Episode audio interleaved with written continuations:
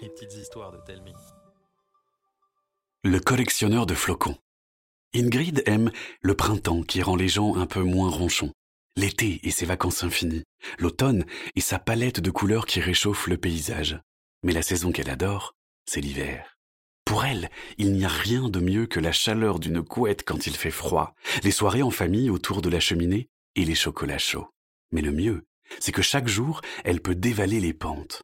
La première fois qu'elle est montée sur des skis, elle savait à peine marcher. Résultat, aujourd'hui c'est une championne et la montagne n'a plus de secret pour elle. Enfin, c'est ce qu'elle croyait. Cette matinée-là était parfaite. Il était 7h30 du matin, avec son père et Tobias, sa saucisse de frère, il se tenait tout en haut de la dent du chien, le plus haut sommet de la vallée. Dégustant un chocolat bien chaud, il contemplait le réveil de la vallée. Le soleil chassait paresseusement les ombres des montagnes. Il bouillait d'impatience de laisser leurs traces sur le versant immaculé. À l'instant où il fut éclairé, Ingrid grilla la politesse à son papa et à son frère. En même temps, il prenait trop de temps à se préparer. Ils essayèrent de la rattraper, mais c'était peine perdue. Ingrid était plus rapide que le vent. Elle eut même le temps de s'arrêter un instant pour les narguer. Les pauvres. Elle fila comme une flèche solitaire, avec cette incroyable sensation d'être libre comme l'air, quand un craquement la fit revenir à la réalité. Soudain, une plaque de neige se détacha sous ses pieds. Son frère hurla son prénom. Elle se retourna mais perdit l'équilibre. Par réflexe, elle déclencha son airbag juste avant de se faire recouvrir de neige. Durant une éternité de secondes, elle vécut l'enfer d'être enfermée dans une machine à laver. Brusquement, tout s'arrêta. Elle tendit l'oreille. L'obscurité et un froid polaire lui répondirent. Elle était prise au piège dans un cercueil de glace. Son cœur se mit à battre, de plus en plus fort. Elle suffoquait. Elle ne pouvait pas rester coincée. Elle devait rejoindre son père et son frère. Elle se détacha de son sac, se mit à creuser et glissa. Elle essaya en vain de se raccrocher à une prise. Elle étouffa un cri d'horreur, ferma les yeux et dévala une pente, qui s'arrêta étrangement vite. Elle tâta un sol de glace. Elle ouvrit un œil. Quelque chose l'éblouit. Elle plissa les yeux et sa mâchoire manqua de se décrocher. Elle se trouvait dans une immense grotte baignée d'une lumière aussi claire que le jour. Une infinité de stalagmites et de stalactites la décoraient. Chacune de leurs pointes scintillait comme des diamants. Curieuse, Ingrid s'approcha d'une stalagmite. Là, soigneusement posée en équilibre sur sa pointe, elle découvrit, ébahie, une bulle transparente dans laquelle rayonnait un minuscule flocon. Ingrid regarda autour d'elle, subjuguée, elle se trouvait au milieu d'une forêt de bulles de flocons. Minuscule ou géant, épais comme un cake ou fin comme l'air, ciselé comme de la dentelle ou tout simple. Ingrid n'aurait jamais pensé qu'il pouvait y avoir autant de flocons différents. Un bruit sourd, suivi d'un grognement, l'attira de sa rêverie. Une ombre gigantesque emplit le couloir menant à la grotte. Ingrid se précipita derrière une grosse stalagmite et retint son souffle.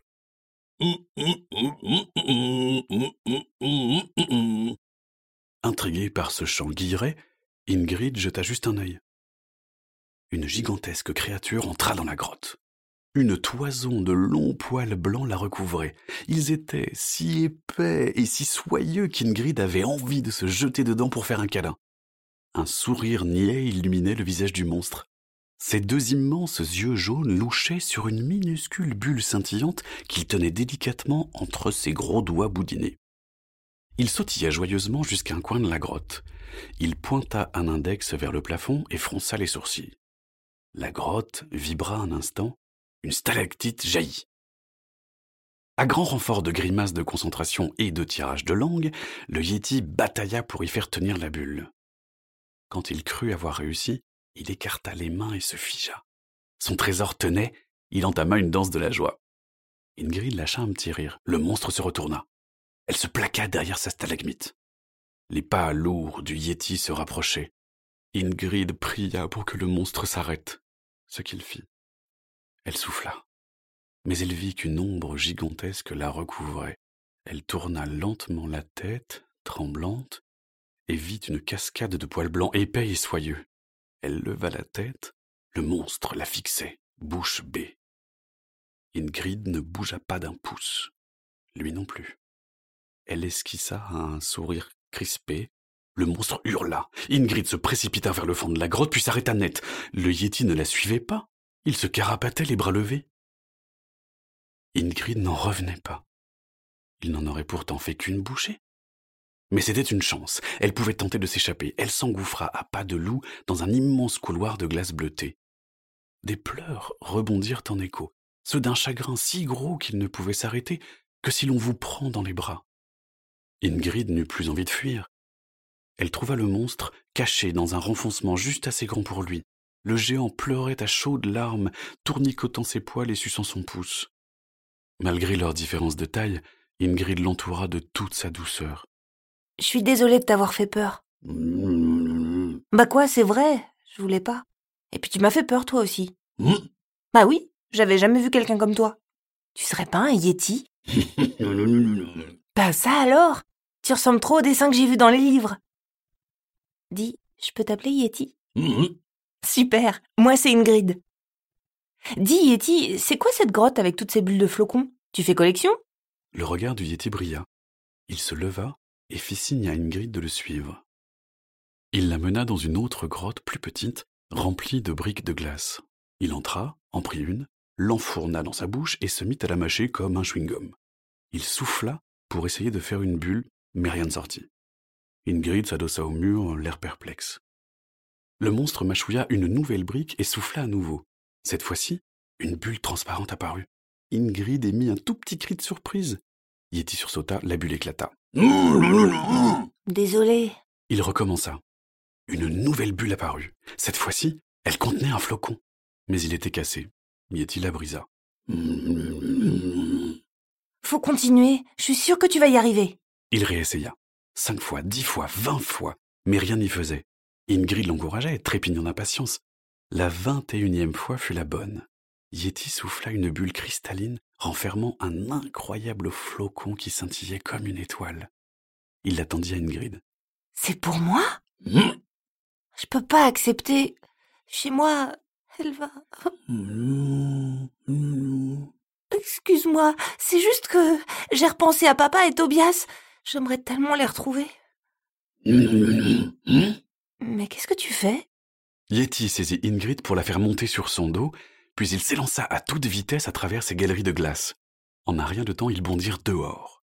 Un instant, Ingrid eut l'impression de flotter dans les airs. Puis la peur l'empêcha de hurler. Yeti défiait les lois de la gravité. Il glissait à une vitesse folle sur une paroi tellement à pic qu'elle n'aurait jamais osé la descendre. Plus incroyable encore, son ami ne laissait aucune trace sur son passage. En un rien de temps, ils arrivèrent à l'orée de la forêt qui bordait le chalet d'Ingrid.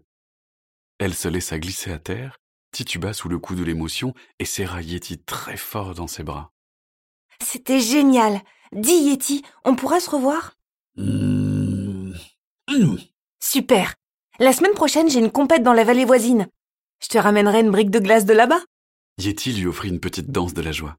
Ingrid regarda son chalet un instant, puis se retourna pour saluer son ami. Il était déjà parti. Lorsqu'elle rentra chez elle, tout le monde lui sauta au cou. Elle voulut leur raconter la vérité, mais se ravisa. Cette aventure resterait son secret, rien qu'à elle. C'était une petite histoire de Mathieu Jonel, racontée par Karine Texier et Arnaud Guillot. Vous l'avez aimé? Dites-le nous par mail, Facebook ou en laissant un commentaire sur votre application de podcast. À bientôt